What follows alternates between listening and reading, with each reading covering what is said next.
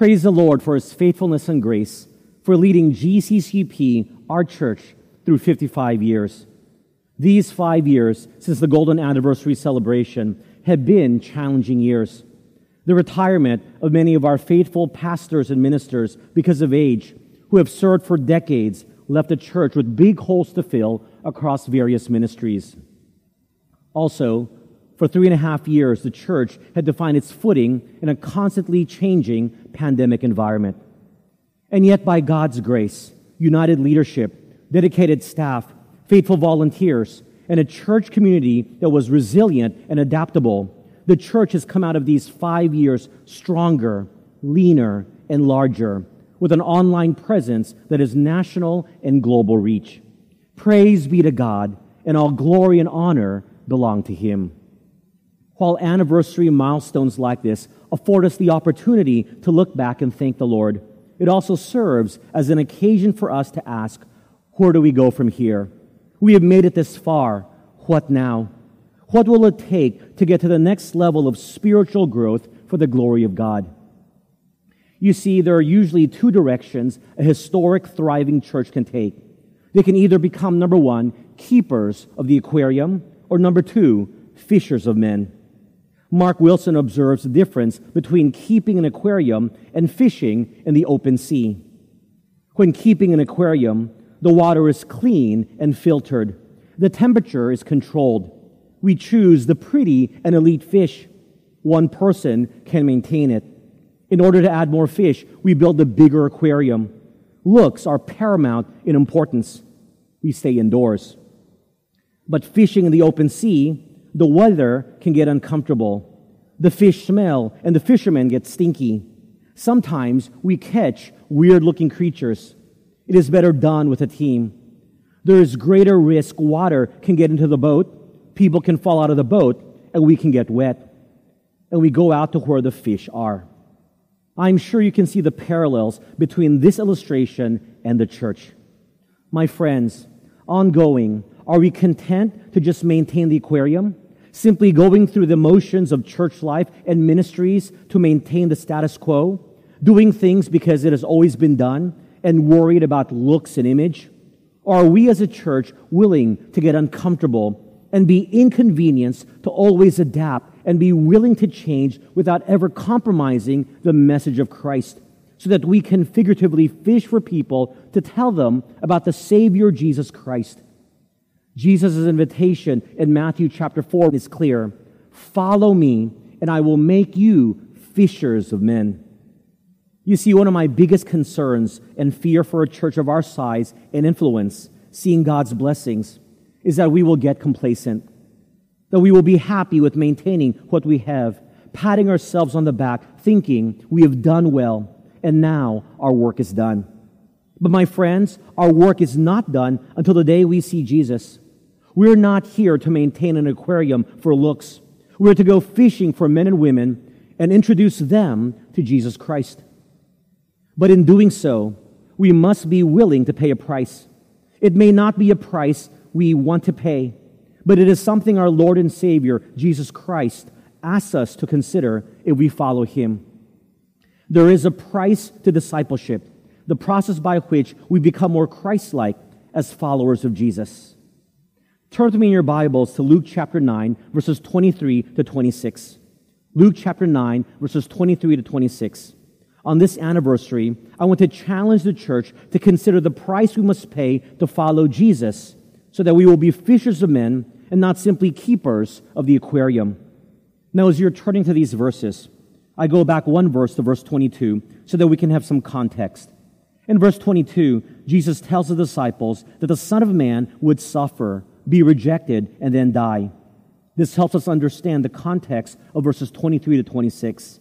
Because in light of Jesus' being rejected and killed, those who choose to follow Him, to be His disciples, could also undergo similar consequences. Jesus minces no words. There's a price to pay if we want to be a church with church members that follow Jesus. Luke chapter nine, verse twenty-three.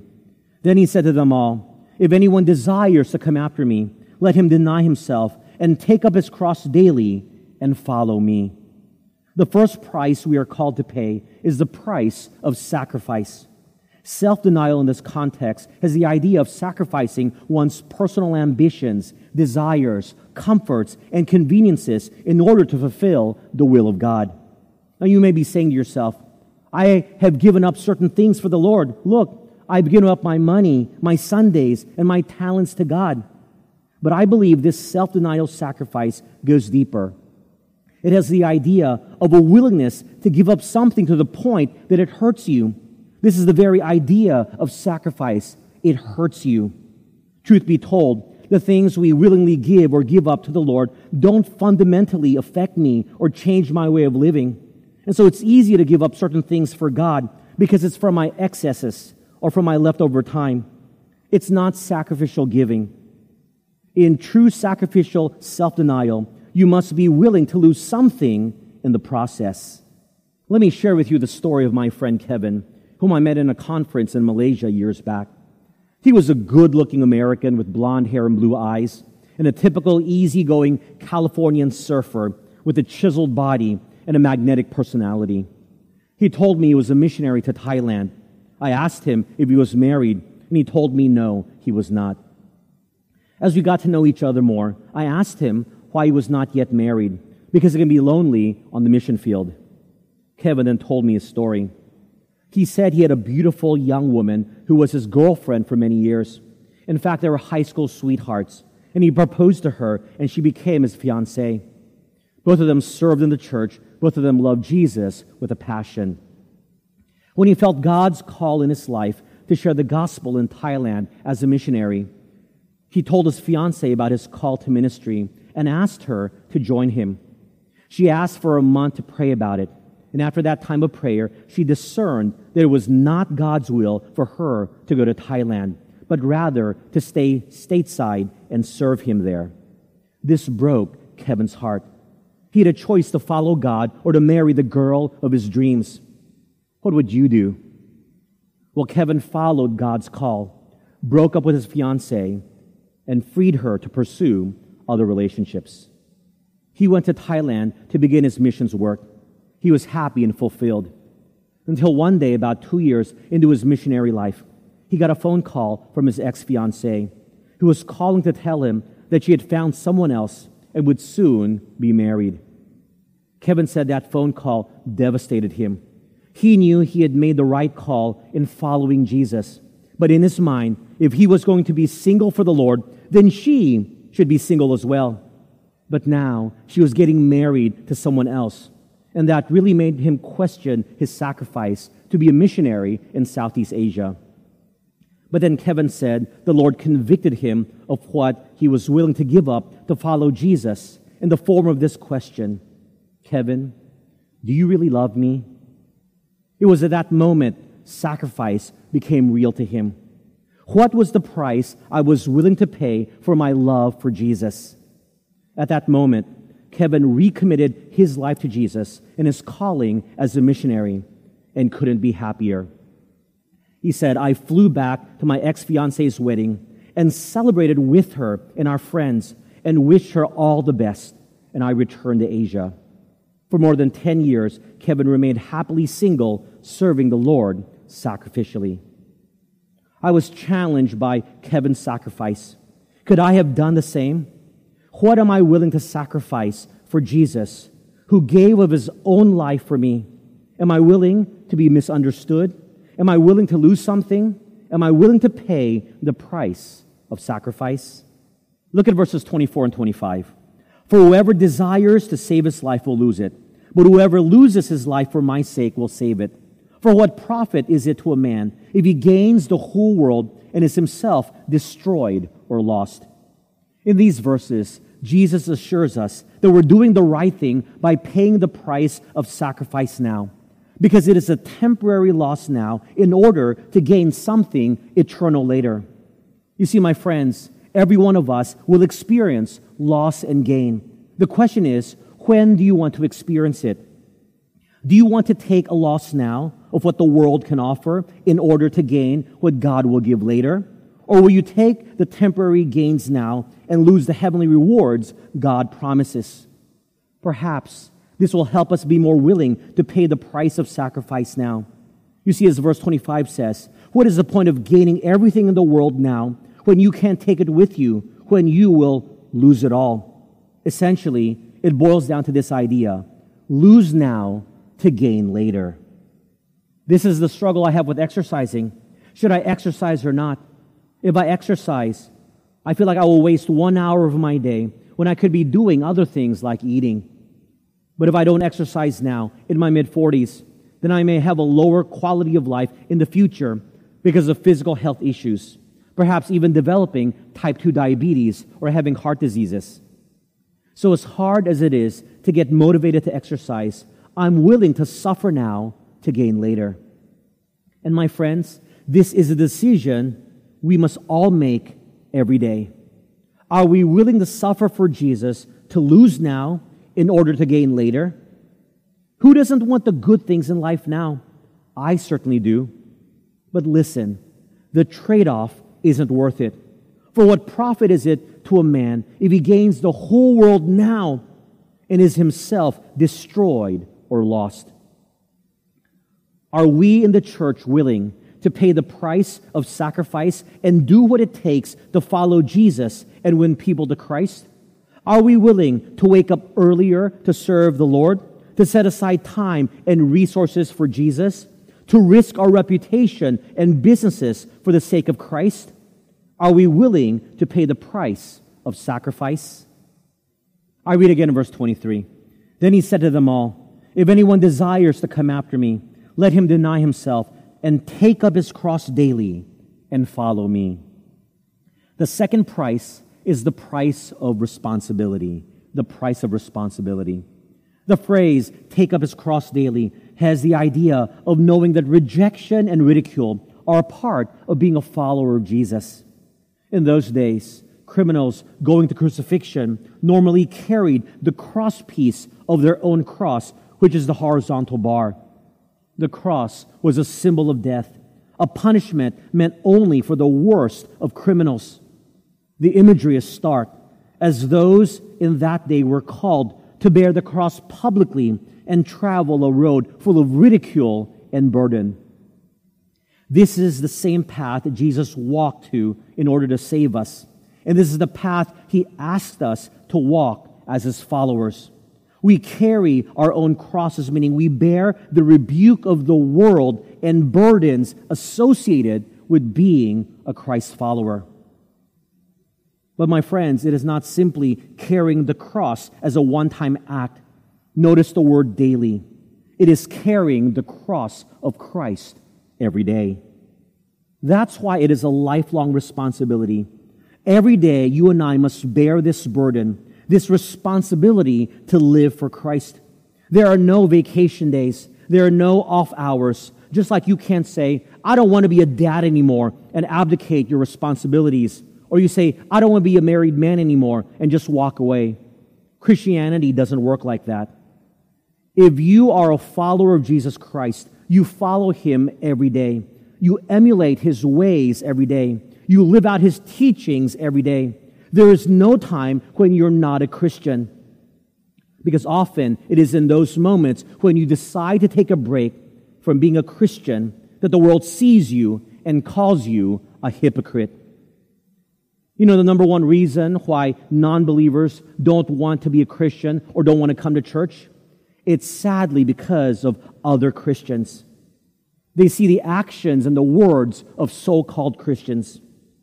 You see, the inconsistencies of people who say they are followers of Jesus Christ but are not willing to pay the price of responsibility to live out the daily Christ-likeness that is required will cause the world to be turned off and call us hypocrites. In one of my favorite stories, which I often tell, Gordon Maxwell, missionary to India, once asked a Hindu scholar to teach him the language when he moved to India. But the Hindu scholar replied, "No, Shahib, I will not teach you my language. You would make me a Christian." Gordon Maxwell replied, "Sir, you misunderstand me. I'm simply asking you to teach me your language, not to convert you." Again, the scholar replied, "No, Shahib, I will not teach you." Maxwell asked, "Why not?" I hear you're the best language teacher.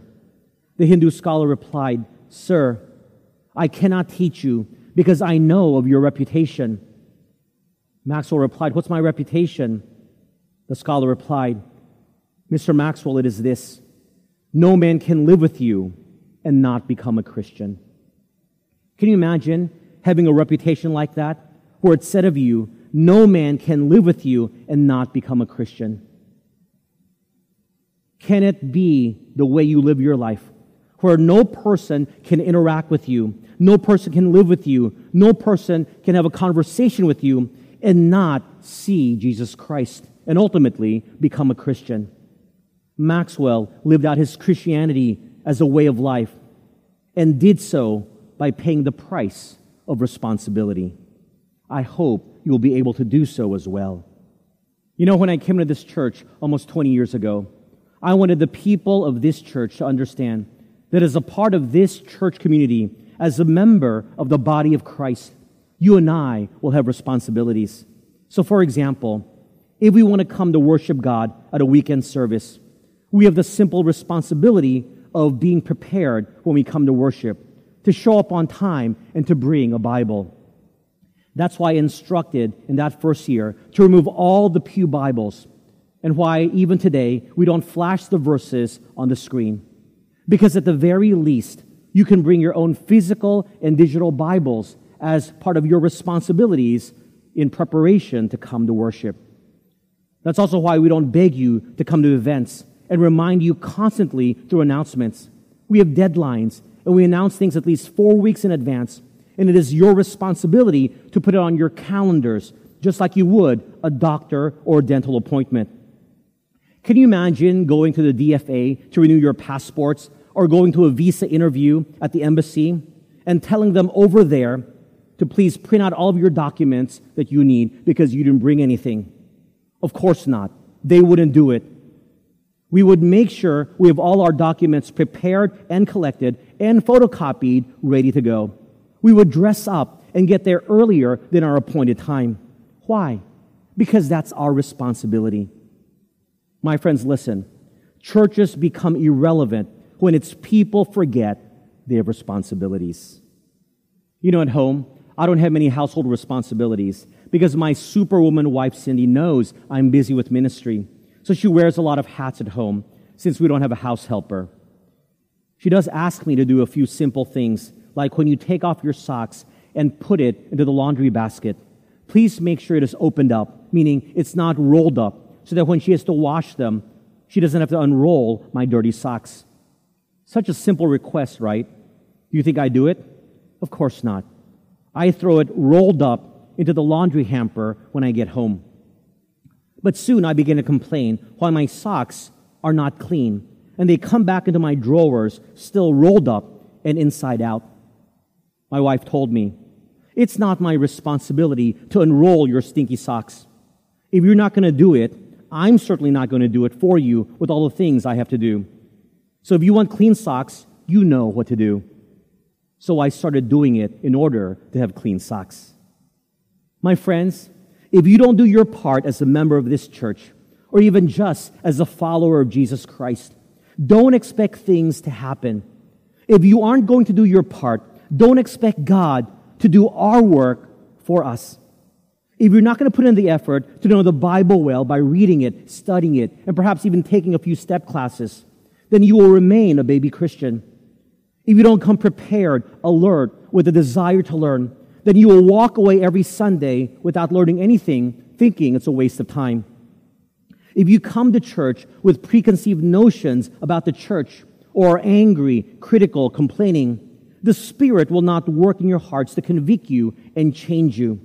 If you send your kids to junior church expecting that the one hour of church each week will change them to be God-fearing adults, but you yourself don't exemplify at home being a Christ-like role model, then don't expect your child to change. Not doing your part and then blaming God and the church would be like your high school teenage kids getting mad at you because they overslept their alarm. Why didn't you wake me up? They shout. You calmly reply, because it's not my responsibility. You have alarms. You should have gone to bed earlier. It is your responsibility. How would it look if your twenty-year-old or thirty-year-old still needs mom and dad to wake them up? That would just be sad. And yet there are lots of twenty and thirty and forty-year-old Christians who still have to be told to pray and read the Bible and to live for Jesus. My friends, are you willing to pay the price of responsibility? As Charles Spurgeon once said, there are no crown wearers in heaven who are not cross bearers here below. I read again in verse twenty-three.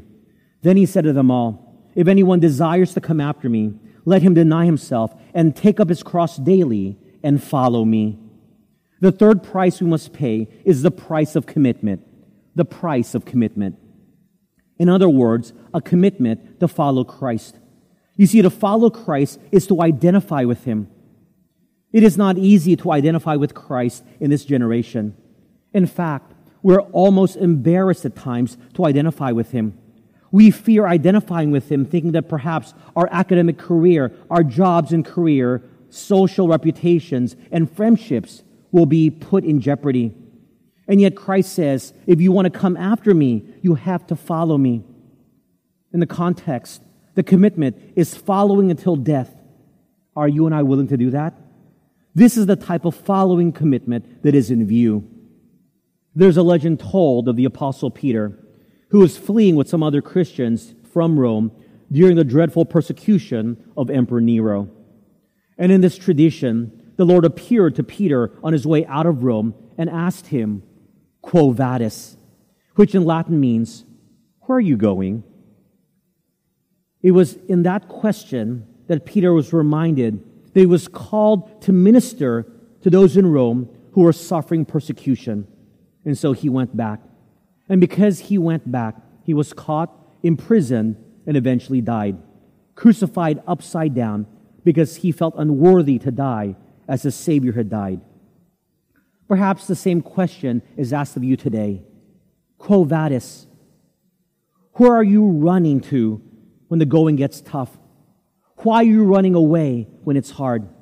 Do you still identify with Christ when it is not popular to do so? When the biblical positions that Jesus himself taught are not popular and even mainstream today, will you still hold on to them? Will you still hold on to the things of the Lord if it will cause you to get canceled in this culture? Will you still pay the price of commitment to Jesus? My friends, it should be no surprise that if you and I are committed to identifying with Christ, we will be shamed by the world. But look what verse twenty-six says. For whoever is ashamed of me and my words, of him the Son of Man will be ashamed when he comes in his own glory and in his Father's and of the holy angels. The contrast in verse twenty-six is between receiving glory now in the eyes of the world or receiving God's glorious approval in the future. Jesus spoke of the greater glory available in the contextual future by associating his future glory at his resurrection with the glory of the Father and of the holy angels. So the question is, what type of reputation and glory do you want? The one given by the world or the one given by the Heavenly Father? Who do you want to approve of your life? And whose approval really matters the most to you? My friends, remember, the glory of today's world is temporary. Who remembers the champions of last year or even five years ago? But the honor and praise the Lord will bestow upon you for being committed to Him will last for all eternity. I venture to guess that most of us don't have a problem with being committed to following Jesus. But we follow from a distance, and we only follow when we want to or if it's convenient for us. To make an impact in this world as a church body, we must pay the price of commitment. That means living out Christianity as a way of life, publicly identifying with Jesus and being fully committed to his cause. That means living our lives as parents, children, students, employers and employees, retirees, as people who really follow Jesus, even if it costs you your job, reputation, advancement, friendships, and so on. I was reading an article by Chuck Swindoll entitled Monday Morning Pulpits. He writes, Something bothers me when people discuss the subject of Christians and their work. You see, I frequently hear about Christians who are poor workers. Some employers have even told me they prefer not to hire Christians. That's quite an indictment. As I probe for reasons, I hear the following attitude. Christian employees are negative, critical, presumptuous, and resistant to change, and they tend to take advantage of Christian bosses. Competence. The last few I've hired were incompetent. They couldn't do the job. Focus. They're preoccupied with other things, including witnessing and church activities and relationships unrelated to the workplace. Character. The last one I hired was just plain dishonest. Hopefully, these represent only a small minority of workers who profess Christ. But show me lazy, negative Christians on the job or in their studies, and I will show you an office, school, or store or shop that's uninterested in the message of Christ. My friends, like it or not, the world scrutinizes us with the watchfulness of a seagull peering a shrimp in shallow water. A believer at work is under constant surveillance. That's our number one occupational hazard. When we speak of our Savior and the life He offers, others filter our words through what they've already observed in our work and life. That's why we must be willing to pay the price of commitment to live out Christianity as a way of life every day. My friends, know this. It will only get harder to commit ourselves to Christ in this generation. It will be harder to identify with Him and stay committed doing so because the supposedly tolerant culture we live in is actually more and more intolerant of anything related to Christ and His teachings. So how do we impact and even change a culture like the woke culture, the cancel culture, the tolerance culture, and other cultures out there that are moving very quickly in an opposite direction from the biblical culture we are to live out in this world, according to Jesus? The key is a commitment to consistently follow Jesus. If they can't call us out in our own hypocritical actions, then while they may not like us, they will admire our commitment to Jesus and our consistency in how we live out our lives, and perhaps give us a listen. You see, this generation doesn't listen to hypocrites.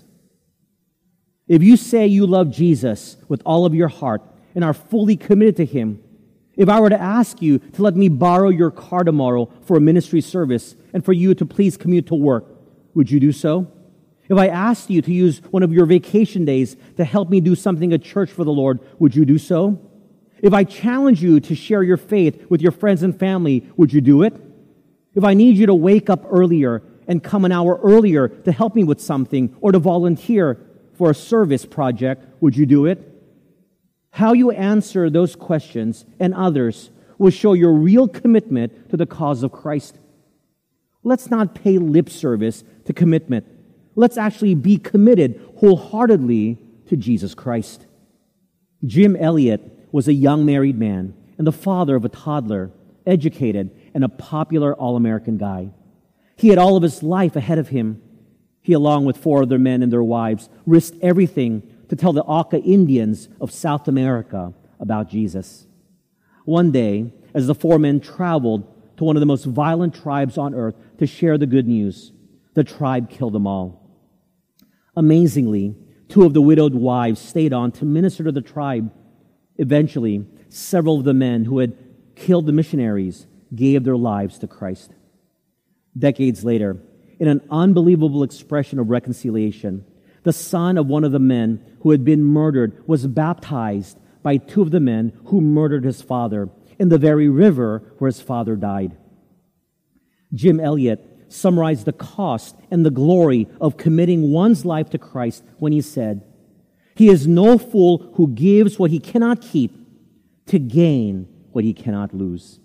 He is no fool who gives what he cannot keep to gain what he cannot lose." My friends, we really do praise and thank God for fifty-five years of His grace and mercy in our church. We don't deserve all that has been given to us the many chances our Lord has granted in spite of our failures.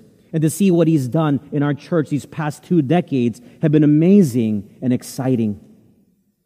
But to take this church to the next level, we as a church collectively, every member of this body, must be willing to pay the price asked of us to see this church truly make an impact in the community and in your various spheres of influence. Are you willing to pay the price of sacrifice, the price of responsibility, and the price of commitment to our Lord, the one who gave of His own life to die in our place to give us life abundant? Can you really tell Jesus all the things you can't do for Him because it was inconvenient or hard? Or will we respond, "Yes, Lord, because of your faithfulness, grace, love, and goodness, because you have saved me, whatever you ask of me, I will do it for your glory"? In London, there was a restaurateur owner named Emil Mettler. Mettler would never allow a Christian worker or pastor to pay for a meal in his restaurant. But once he did happen to open his cash register in the presence of a pastor from the London Missionary Society. The pastor was astonished to see among the bills and coins a six-inch nail. "What was it doing there?" Mettler explained, "Sir, I keep this nail with my money to remind me of the price that Christ paid for my salvation and of what I owe Him in return." My friends, when we talk about the price and cost of following Jesus, we think it is really hard, costly to us. But what does it cost us compared to the one who had nails driven into His body so that He could die to save our souls for all eternity? Don't talk to me about the heavy cost of discipleship until you've counted the cost of your own salvation. Don't tell me about the heavy cost of discipleship until you've counted the cost of your salvation. May we as a church be willing to pay the price of discipleship in sacrifice, responsibility, and commitment, because I'm definitely not here to maintain an aging aquarium, and I hope neither are you. I'm here with you to fish for lives for Jesus. This is why G C C P exists as a church, to see lives transformed through Jesus Christ. Let's pray. Heavenly Father, thank you for your word. All too often, in our own entitlement, we feel that you must do everything for us. And yet we forget you've already done everything for us. You've given of your Son, Jesus Christ, to pay the price of our sins, to give us eternal life and salvation. And so, Lord, when you call us to follow you, to sacrifice, to bear the responsibility, to be committed to you, it is not too much to ask. We may think of the heavy cost of discipleship until we count the cost of our own salvation. We desire, Lord, to glorify you. We desire, for all that you have done, to live our lives approved by the one whom we desire to have your approval. Lord, challenge your people. In Jesus' name we pray. Amen.